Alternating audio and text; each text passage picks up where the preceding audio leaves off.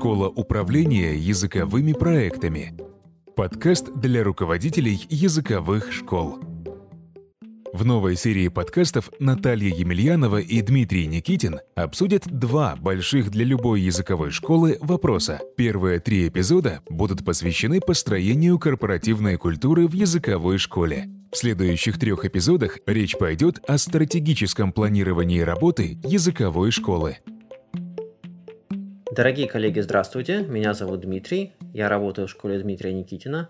Добро пожаловать в новый второй эпизод второго сезона подкастов для руководителей языковых школ, который называется «Школа управления языковыми проектами».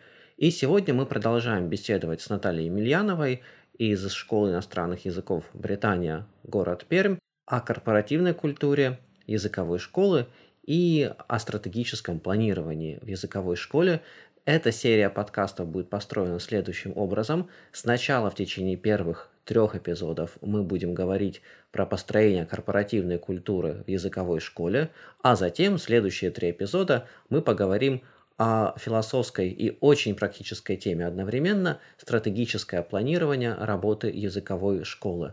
Напомню, что в предыдущем подкасте мы начали говорить о корпоративной культуре, и мы поговорили о таком важном маркере э, эффективности работы языковой школы как создание безопасной среды. И сегодня мы будем продолжать работать а, над а, темой корпоративной культуры в языковой школе и поделимся некоторыми лайфхаками, как уже конкретно начать создавать эффективную среду в языковой школе и как работать над созданием безопасной среды в языковой школе. Ситуация с заменами. Как вообще в Британии это организовано? Я прямо сидела и думала, как это организовано в Британии. И да, у нас есть прописанные правила. И, конечно, мы ожидаем. Вот мы ожидаем именно так, что каждый человек должен заботиться о своем здоровье. Поэтому пункт номер один, да, человек отвечает за свое здоровье. В идеале быть здоровым. Но мы допускаем, что может болеть. И болеть может каждый. Ты не должен приходить больной, подвергая опасности своих коллег и студентов. Поэтому это номер два. Ты можешь заболеть, конечно, все имеют право. И три, да, поскольку заболеть может каждый, мы ожидаем, что каждый готов выйти на замену. Я знаю, что по факту Конечно, это всегда регулируется вот какими-то личными просьбами. То есть у нас нет графика замен, потому что ты никогда не знаешь, когда понадобится эта замена. И в большинстве случаев преподаватели с поддержкой относятся и с пониманием и точно заменяют друг друга. Но я уверена, что есть люди, которые не открыто но находят причины для того, чтобы просто показать, что нет возможности. По факту, я думаю, что может такое Давайте возьмем грустный кейс, да, грустный кейс замен, потому что в школе Никитина точно так же, мы звоним, просим, там выходит, выходит, не выходит, не выходит.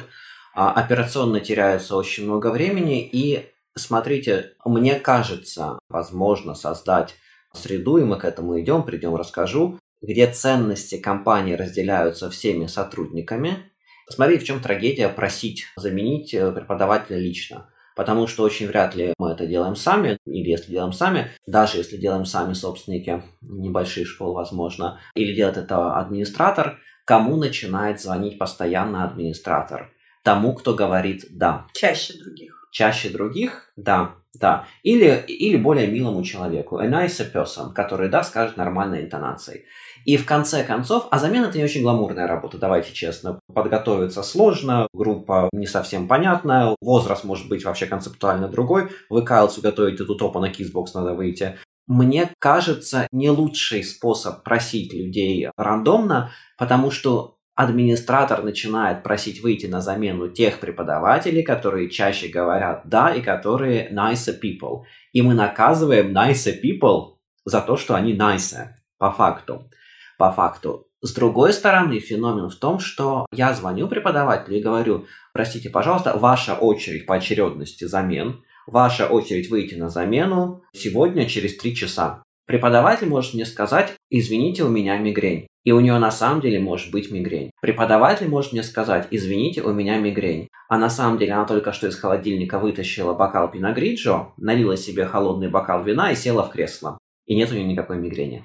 И мы никогда не узнаем, какой вариант был правильный. Нет возможности узнать. И здесь, мне кажется, единственный выход из такой проблемы, глобальной как замена на самом деле, и других проблем, Это создание культуры у нас так принято. У нас так принято. И когда всплывает факт, что ты не вышла на замену, потому что у тебя была запись э, к парикмахеру, которую ты могла перенести и не перенесла, просто на тебя все сотрудники косо посмотрят. Или отменяем занятия, то есть какие-то вот схемы должны быть. И мне кажется, что это можно сделать только при помощи культуры, э, культуры, которую разделяют все участники образовательного процесса. И сейчас у нас тут накладка небольшая была, мы запись прерывали, часть записи пропала. И Наталья говорила как раз в это время про то, что приходят новые сотрудники в коллектив, и если сотрудник видит, что один из старых сотрудников не выполняет правила корпоративной культуры, все, система не работает. И это правда. Система не работает, система рушится. Поэтому корпоративная культура есть два фильтра. Это рекрутинг, найм сотрудников, и это система работы уже с сотрудниками внутри коллектива. То есть сначала мы защищаем себя своеобразным образом от антител, и потом мы, ну, я грубо скажу, выбрасываем антитела, выбрасываем части системы, которые не функционируют. Совсем по-менеджерски сказал. Но мне кажется, это так. Иногда говорят, что система, языковая школа с четкими, понятными требованиями, обычно с высокими требованиями, является неконкурентной, потому что в нее никто не пойдет работать потому что требования очень высокие. Как показывает мой опыт, люди хотят работать в крутых организациях с четкими, понятными требованиями, где их слышат и где все играют по одним и тем же правилам. И по моему опыту школы с четкими, понятными правилами игры для всех сотрудников, включая руководителей, это а, школы, которые, наоборот, притягивают таланты.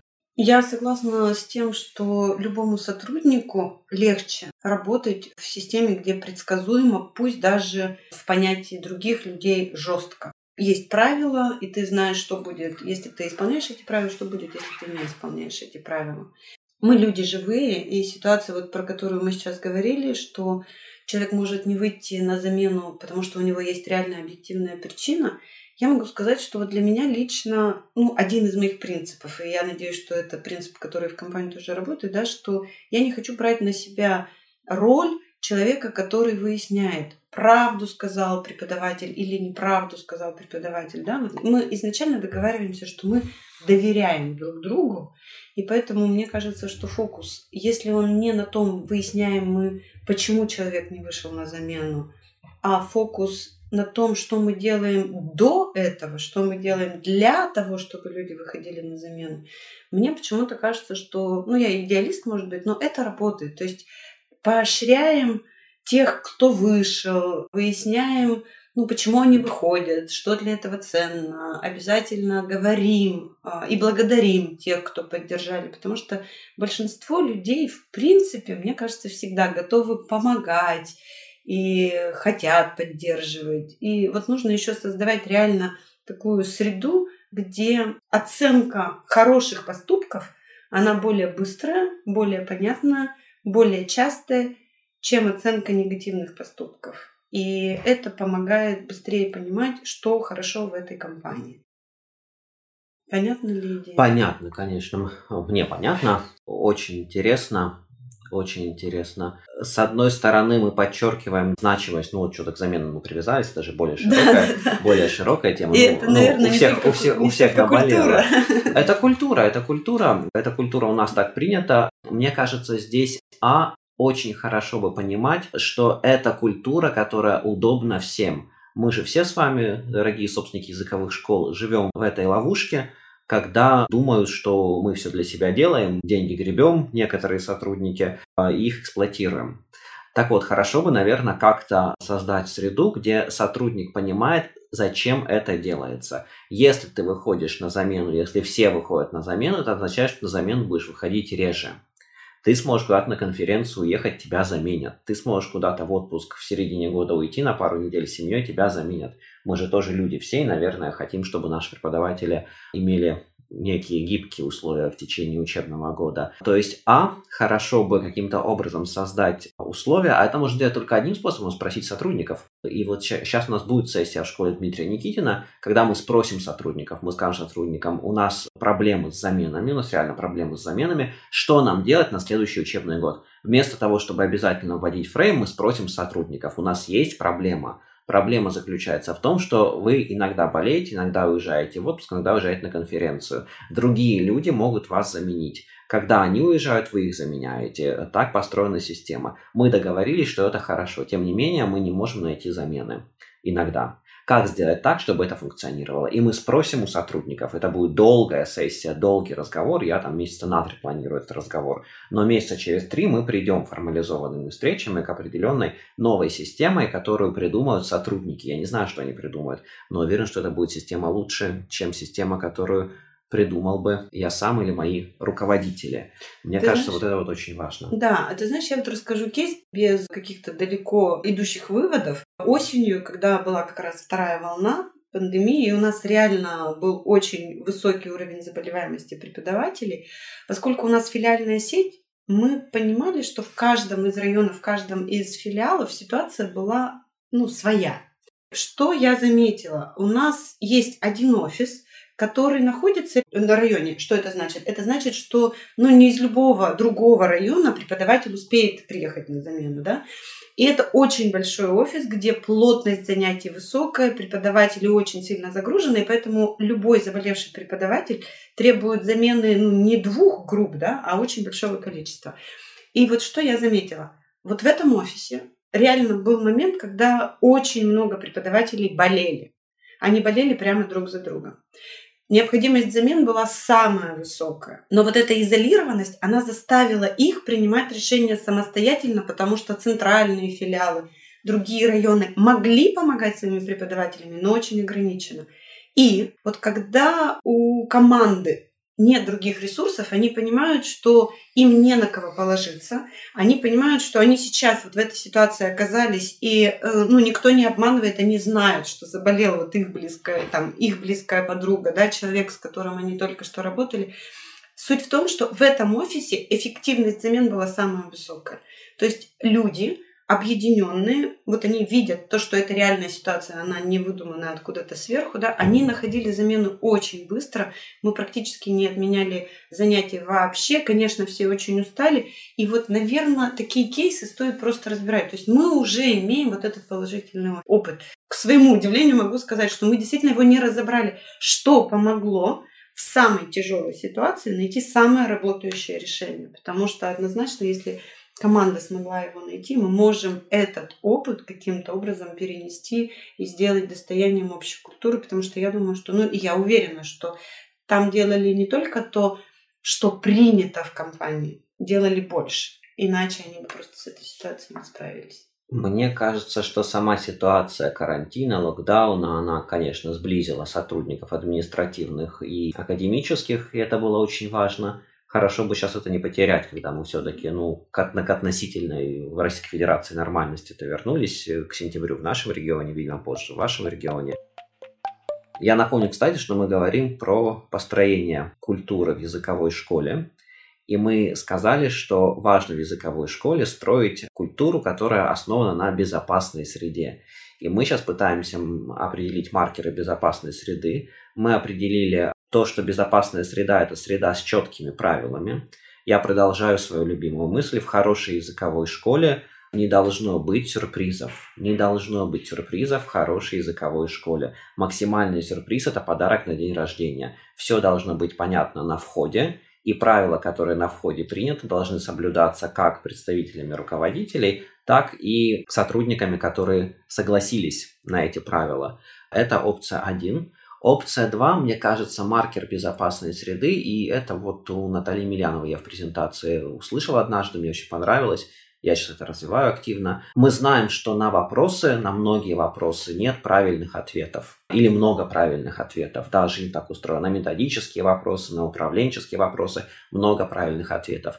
Но в рамках одной компании должны быть правильные ответы на методические вопросы, на менеджерские вопросы, на вопросы управления бизнесом и так далее, корпоративного поведения. Вот это, мне кажется, еще один принцип. У нас есть набор правил, в школе Никитина это набор правил, который зафиксирован в документе «Правила корпоративной этики».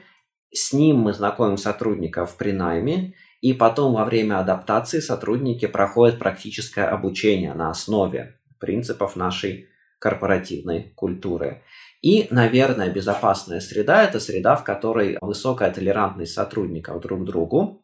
Как это сделать, сейчас, наверное, поговорим. А давай с тобой поговорим, как сделать так, Наталья, чтобы э, сотрудники толерантно относились друг к другу. Я пример приведу. Возможно, больной пример. Мне кажется, есть огромный-огромный гэп между административными сотрудниками и академическими сотрудниками. Я приведу кейсы. Попробуйте не поздравить учителей с Днем Учителя. Ну, попробуйте просто экспериментально как-нибудь в следующий день учителя. Не утром и днем это сделайте, а ближе к вечеру. И посмотрите на реакцию некоторых коллег в коллективе. Или просто не поздравьте Днем Учителя. А потом спросите у учителя, а когда у нас день юриста, в какую дату? А когда у нас день бухгалтера?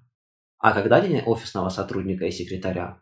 А когда вы последний раз поздравили Наталью с ресепшена с ее профессиональным праздником День секретаря? И это проявляется вот на этом уровне. По какой-то причине, когда мы проводим сессии, я провожу сессии, вот сейчас я про нее, кстати, расскажу, что такое хорошая школа. Это сессия примерно на 3 часа. Мы собираем всех сотрудников языковой школы, академических и административных, преподавателей, офис-менеджеров, юристов, бухгалтерию. Собственник всегда сидит, маркетологи, академические директора, методисты. И мы с ней проводим сессию, что такое хорошая школа. И мы задаем вопрос.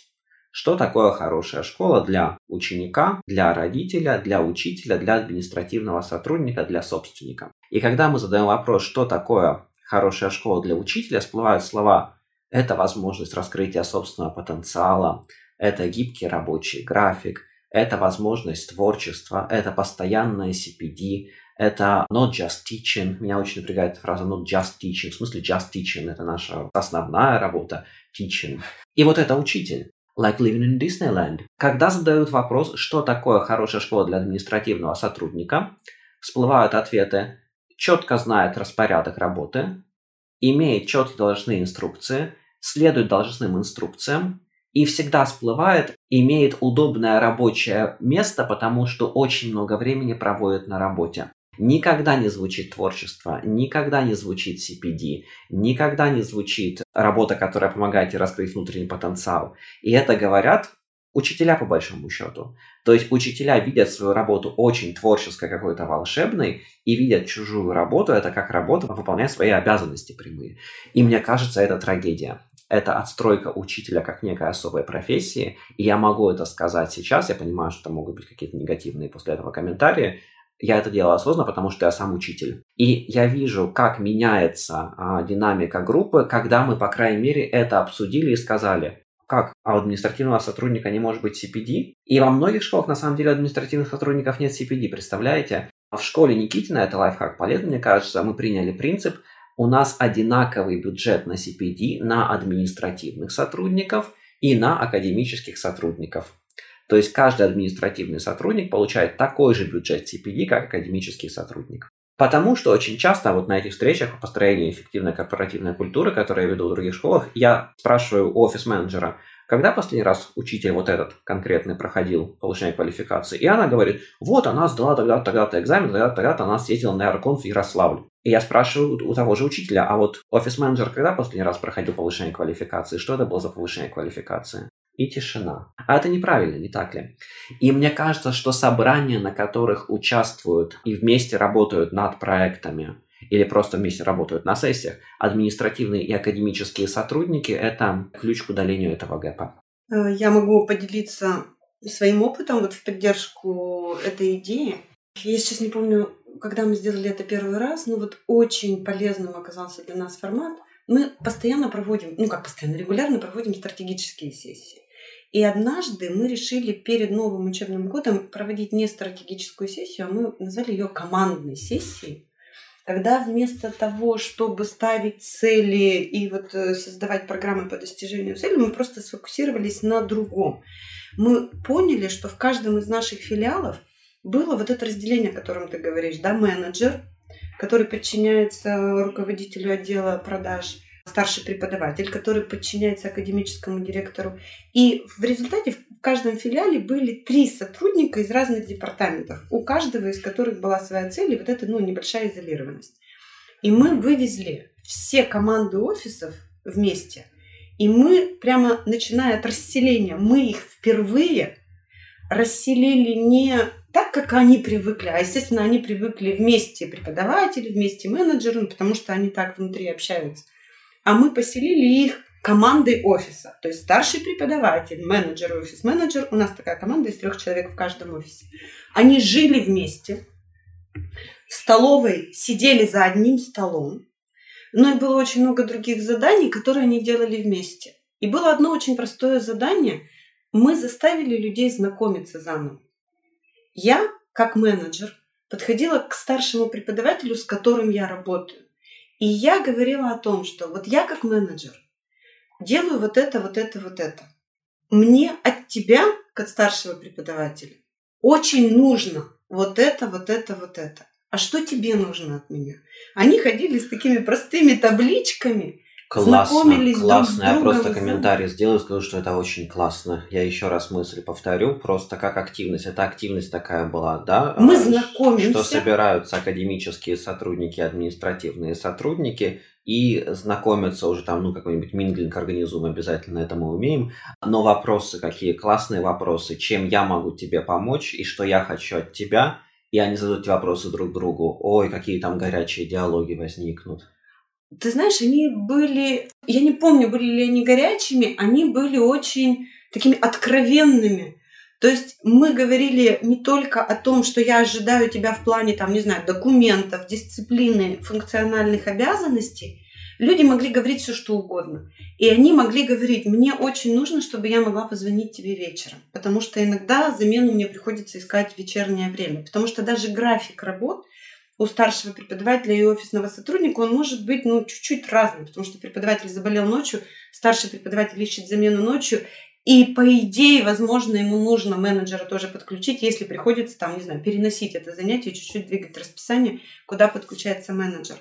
Точно такое же знакомство мы сделали сотрудников со своим руководителем, когда они подходили, и точно так же они говорили, что я от тебя ожидаю, что мне очень нужно от тебя как от руководителя. И когда сам сотрудник просил обратную связь, да, вот прямо реально заявляю о том, что Дим, э, от тебя как от руководителя мне очень важно получать оценку, хорошо я работаю или нет. Мне очень важно знать, с чем я могу к тебе обращаться, с чем нет. Мне очень помогают, когда ты мне ставишь задачи письменно, и мне трудно воспринимать, когда задачи летят каждый день устно. Ну, в общем, это очень простая была, вот, честно скажу, что э, у нас тогда была идея просто упростить, а мой принцип вообще не делать правила как тысяча, две тысячи, три тысячи, де- делайте правила как раз, два, три. И вот это вордовская даже, не экселевская была табличка, где люди просто ходили и рассказывали о том, что я могу, что я жду от тебя, о чем я хочу тебя попросить, она оказалась просто супер-мега крутой, потому что что я увидела на обратном пути, когда мы поехали вот с этой нашей командной сессии, рассадка в автобусе была другой. И если мы ехали туда преподаватели, менеджеры, да, там офис-менеджеры, вот ну такими группами привычными для них, вот это вместе проведенное время и самое главное вот этот откровенный разговор, он помог людям просто захотеть продолжать дальше общаться. И когда сессия закончилась, а мы ехали вместе, мы продолжали вместе общаться, да, потому что у нас же возникли новые идеи, у нас возникли новые проекты. Я помню, что этот год с точки зрения набора был очень-очень-очень таким продуктивным. У нас именно в тот год случилось там э, э, провисло, полетело CRM, но вот это ощущение командности и способность увидеть вот эту необходимость друг в друге, мне кажется, она может дать очень много. То есть вот как тоже такой, не знаю, лайфхак или просто, ну, это Ну, успешно. лайфхак, лайфхак, да, вот эти вот вопросы, которые, которые мы, а, мы задаем, и которые административный сотрудник задает академическому сотруднику, как я могу тебе помочь и что я от тебя ожидаю, это очень интересно. И я бы сделал, ты сказал, это было горячо и откровенно, я бы сделал это еще горячее и еще откровеннее сторонним модератором, может быть, который просто ходил бы и слушал происходящее. Потому что, когда я провожу сессию, что такое эффективная языковая школа, что такое хорошая языковая школа, и иногда вещи, которые я вылавливаю уже со стороны, они оставались даже незамеченными. А я психотерапевт, я просто цитаты выписываю, потом говорю, вот я услышал, сказали вот это и вот это и вот это. Я услышал, сказали про офис-менеджера, хорошо бы, чтобы она знала свое место. Просто вот это вот услышал, а это никто там, там даже не заметил, это, это прозвучало. Или я услышал там вот это, вот это про учителя. А, и вам не кажется, что вот эти вещи немножко противоречат друг другу, и давайте вообще поговорим и подумаем. Иногда люди, когда беседуют, они не видят стороннего, они не понимают, что они говорят. Иногда очень ценные вещи, а иногда ужасные вещи. И это хорошо бы дальше вынести на дискуссию и пойти уже дальше на следующий этап. Но то, что мы можем говорить, это смена парадигмы. Когда, вот ты говоришь про правила, а, тысячу правил собственник написал, ну, во-первых, коллеги, себя пожалейте, не пишите правила для своих сотрудников, это, ну, свое здоровье поберегите. И они не соблюдаются. Не соблюдаются. И намного дольше написать три правила с сотрудниками, они могут писаться месяц, два, три, мы на 48 месяцев планирования в школе Никитина делаем а, на некоторые проекты. Но когда они делаются вместе с сотрудниками, они потом работать начинают они потом начинают работать. Я приведу пример. 12 лет хотел, 12 лет хотел, чтобы у нас каждого ученика поздравляли с днем рождения э, определенным способом, каким-то персонифицированным. Ну что сложного, 12 лет хотел, приказы издавал, ножкой топ, плечиком дрык. Не работает, не работает. В этом году так случилось, мы делали проект с учителями и администрацией uh, We Wow, маленький Wow. Мы собрали учителей, административную команду. У нас вообще формат такой работы есть, называется School Culture собрание. Раз в две недели на 90 минут встречаемся с нашим академическим директором Мори Макгарви. А, она ведет. Э, и все сотрудники приходят. Кстати, два языка. Вопрос языка у нас на двух языках идет, потому что Мори не обученная, по-русски она говорить не умеет. Поэтому на двух языках ведем, справляемся. Очень аккуратно переводим э, на русский язык а здесь большой соблазн только по-английски говорить, потому что люди, которые не говорят по-английски, стесняются этого сказать. Тут четко останавливаем, переводим, переводим. И одно маленькое вау, нужно было проанализировать школу и выбрать четыре маленьких вау, которые мы сделаем, чтобы сделать жизнь ученика, нашего главного клиента, еще лучше. Хотя куда еще лучше? Шучу. И одна команда выбрала как раз вот Birthday Project, и они сделали такую работу, выгрузили все данные учеников, провели тренинг, сделали открыточку на формате, очень красиво, на формате А4. До дня рождения ученики остальные типа тайно подписывают э, пожелания ребенку и торжественно в определенном ритуале дарят эту открыточку. И этот проект сейчас работает. Друзья, 12 лет я хотел это сделать. 12 лет, зная правильный ответ. Не получилось сотрудники сделали сами, системно получилось, системно работает.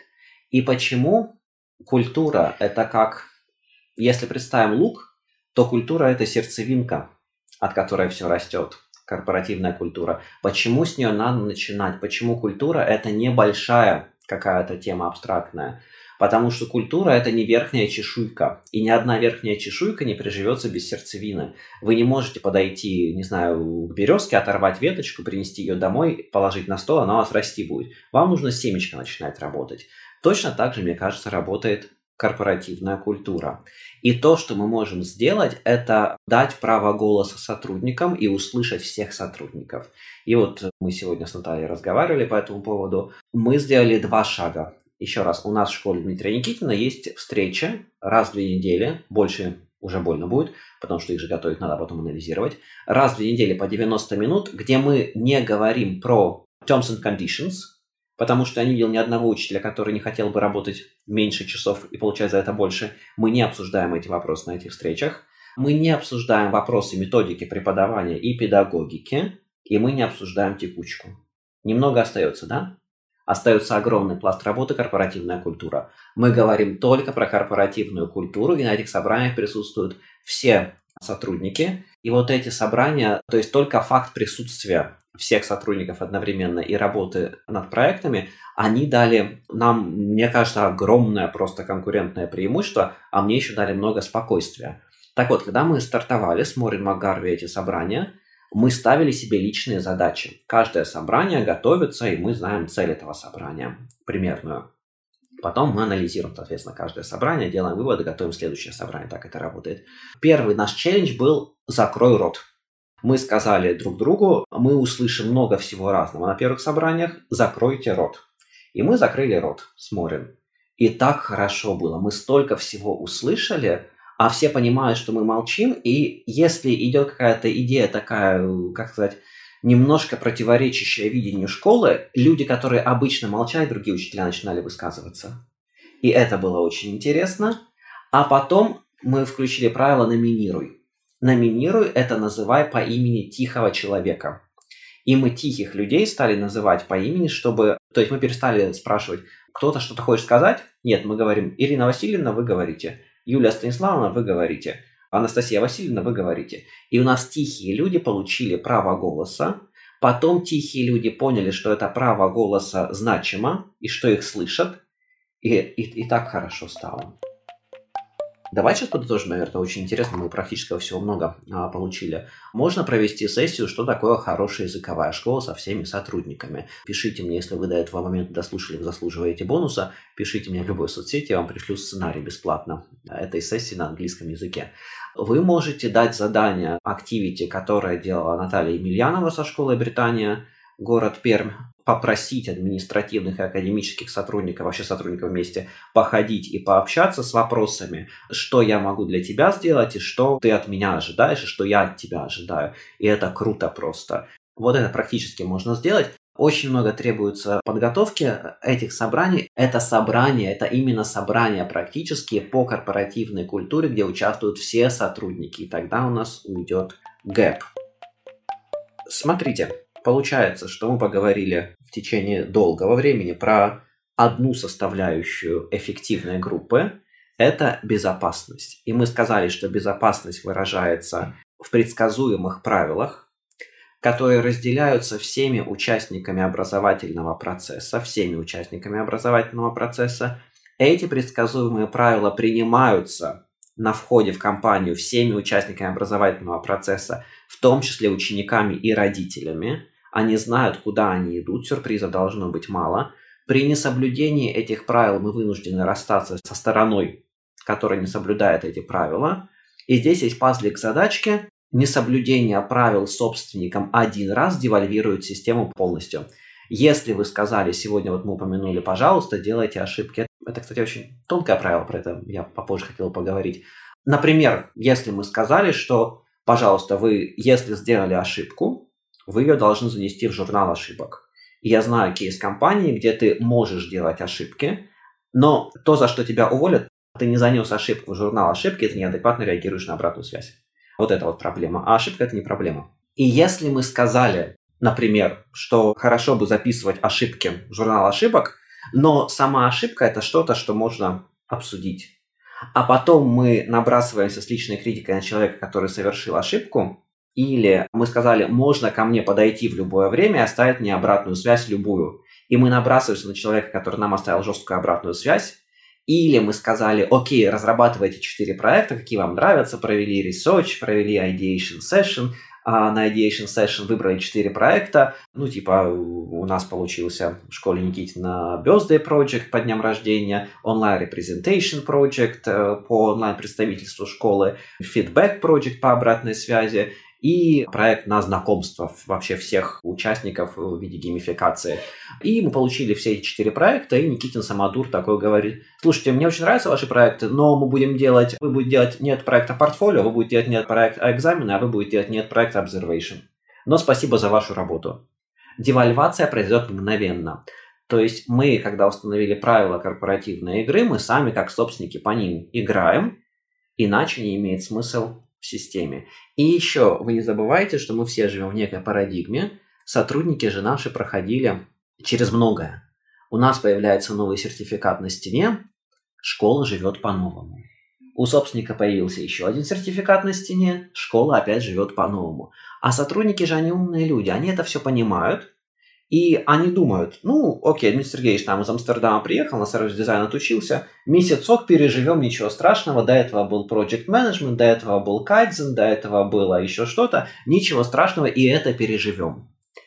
И вот с этим я очень долго работал. Вводя, сейчас мы вводим систему очень аккуратно agile подходов, я даже в течение года слова не называл agile. Я ни один термин методологии Scrum не употреблял, но мы работали по методологии Scrum. И сейчас мы уже поняли, год поработали по Agile, поняли, что идем дальше по Agile, уже начинаем это упоминать. То есть, мне кажется, здесь роль лидера тоже важна, до какой степени вообще хотим это делать и создавать безопасную среду. Но однозначно собственник – это главный носитель культуры. Мне кажется, это ключевое. Собственник изначально главный носитель культуры, если он или она открыла школу. И собственник, наверное, носитель начальной стратегии. Это позиция, которая озвучивается, что собственник, основатель – это культура, и основатель – это стратегия. Я все-таки сейчас прихожу на именно сессии по корпоративной культуре, не зная правильного ответа, и я ухожу с этих сессий уже с правильным ответом. И, о господи, это так хорошо. Представляете, вам не надо думать, вам не надо писать ничего, вам надо потом эти идеи продавать коллективу. Вы приходите на сессию по корпоративной культуре, спрашиваете коллектив, вам дают ответ. Коллеги, мы подходим с вами к завершению второго подкаста, второго эпизода подкаста для руководителей языковых школ. И сегодня мы попытались с Натальей Емельяновой продолжить разговор о том, что такое корпоративная культура. И мы все еще говорим про ту часть эффективной работы группы и эффективной работы языковой школы, которая называется «Создание безопасной среды» создания безопасной среды. В следующем эпизоде, в третьем эпизоде, мы продолжим говорить про корпоративную культуру. Мы постараемся немножко ускориться и поговорить про два других маркера эффективной группы. Это то, про что мы начали говорить, безопасность среде, на самом деле, это немножко другой критерий и другой признак. Это так называемая vulnerability, уязвимость, возможность сделать ошибки, возможность показывать свои чувства – и это очень тонкая материя, очень тонкая материя, потому что, чтобы показывать кому-то чувства, эти люди должны заслужить, чтобы а, я показывал им чувства. Нельзя всем подряд показывать свои чувства, иначе сорвемся. И мы поговорим еще об одном, о третьем критерии эффективной группы. Это так называемая sense of purpose, понимание цели, понимание, к чему идем. Наталья, как тебе наш подкаст вообще? Мне очень актуальны эти темы. Я, правда, сомневаюсь, что мы уложимся в один подкаст, но будем очень стараться. У меня есть педагогический принцип, хочу им поделиться, а потому что все учителя или все связаны с образованием, это точно. Мой педагогический принцип звучит так. If you are bored, your students are bored. If you're excited, your students are bored, but at least you're enjoying the lesson. Двум, двум создателям подкастов, по крайней мере, они нравятся. Коллеги, я шучу, конечно же. Я думаю, что вам они тоже будут полезны. Увидимся с вами через две недели. Хорошего дня. До свидания. Хотите узнать больше об эффективном управлении языковыми школами? Присоединяйтесь к школе управления языковыми проектами. Подробная информация на сайте dnschoolinfo.ru. Хорошего дня и до встречи в новых эпизодах.